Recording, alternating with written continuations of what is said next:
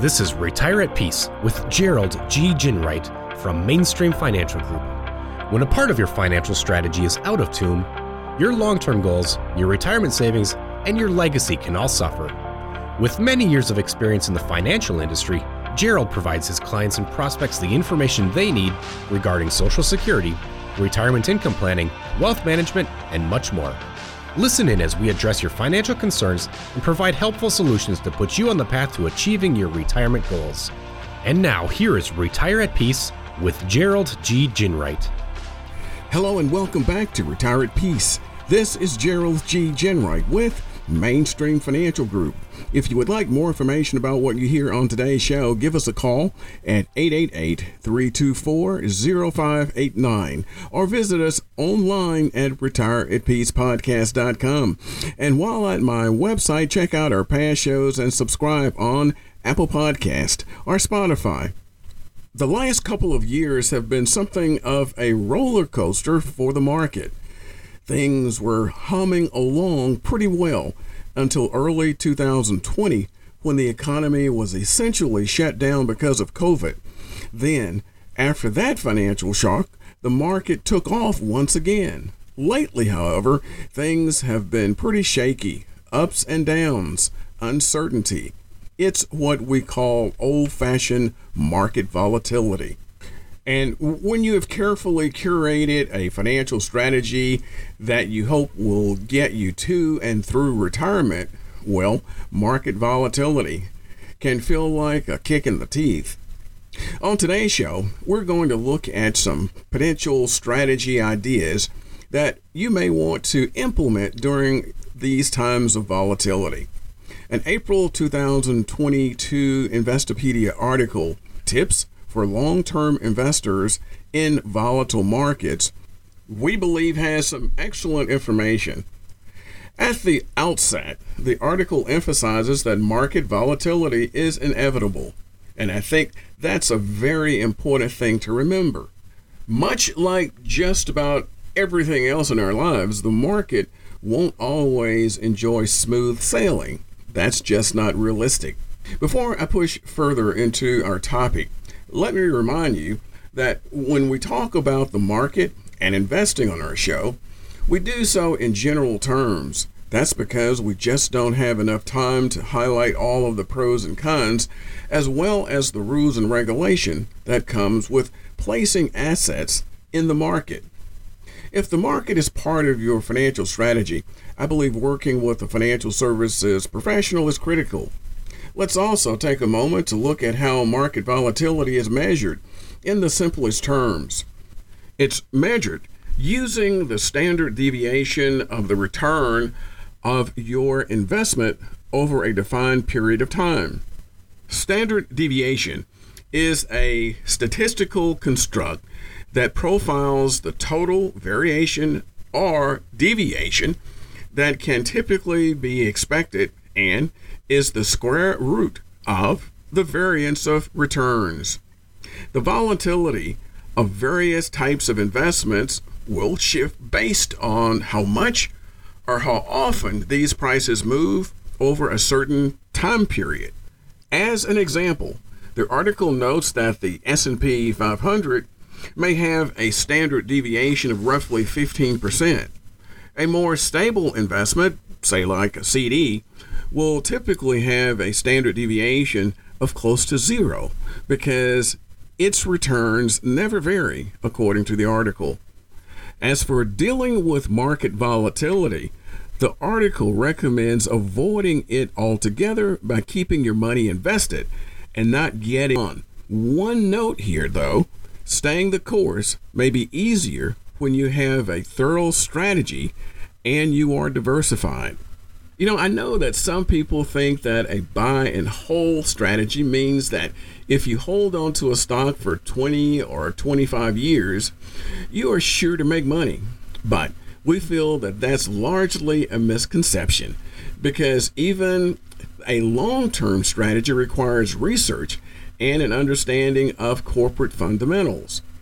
If you invest in a company that's shown a hefty balance sheet and a solid earnings history, short term ebbs and flows likely won't affect the company's value. In fact, as the article notes, moments of volatility may be a good time to buy if you think a certain company likely has good value for years to come. Ultimately, one of the strongest arguments in favor of the buy and sell strategy is that missing the best handful of days could significantly reduce your returns. Depending on the news source, you're likely to see a statistical nugget that says something along the lines of losing out on the best 20 days could slash your returns by half or even more. And as Investopedia tells us, this is mainly true though. Missing the worst chunk of days will also give you and your portfolio a nice kick. Meaning that in some cases, you may want to research making trades during volatility. The article next focuses on ways that investing may be affected during volatility. Interestingly, the article explains that some brokerages embrace procedures intended to reduce their exposure to significant market risk.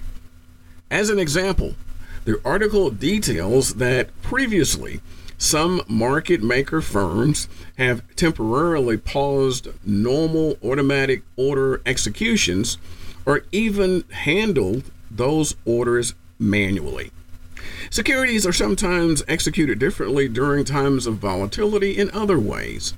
In fact, the article urges you to be on the lookout for three things delays, digital mayhem, and incorrect quotes. Let's first consider delays. Volatility often produces a lot of trading, which may then cause execution delays. A high volume of trading may also cause executions to hit prices that are significantly different from the price that was quoted when the order was entered. Ask your firm or firms you're considering for a rundown of how market makers manage order execution when the market is experiencing volatility. Thanks to the exploding popularity of online trading, many people expect fast executions at prices that are very close to the quote delayed on their devices.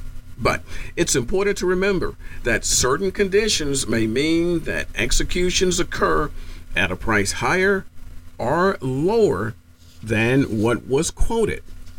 Digital mayhem, as the name implies, means you may find it challenging to execute your trades because of a system capability limit. Additionally, if you're trading online, you may also have trouble getting into your account because of spiking levels of internet traffic. Accordingly, Investopedia notes many online firms provide alternatives like phone trading or talking to the broker over the phone to begin an order. Next, I think incorrect quotes is a biggie because there can sometimes be a significant gap between a quote and the price when you actually execute a trade. Don't forget that during volatility, real time quotes or RTQs may lag behind what's currently happening in the market. At this point, you're probably wondering what the article says about selling stocks in a volatile market. According to Investopedia, in most cases, you shouldn't, though there are some exceptions. Historically, as market volatility lessens, prices rise. Sticking to your long term strategy during even rough patches may position you to purchase more shares when stock prices are lower. On the flip side, if you need the value of your assets soon or for retirement income, you may want to work with a financial services professional to consider transitioning out of stocks or and into more conservative options when the market is volatile. So, how about buying stocks during market volatility?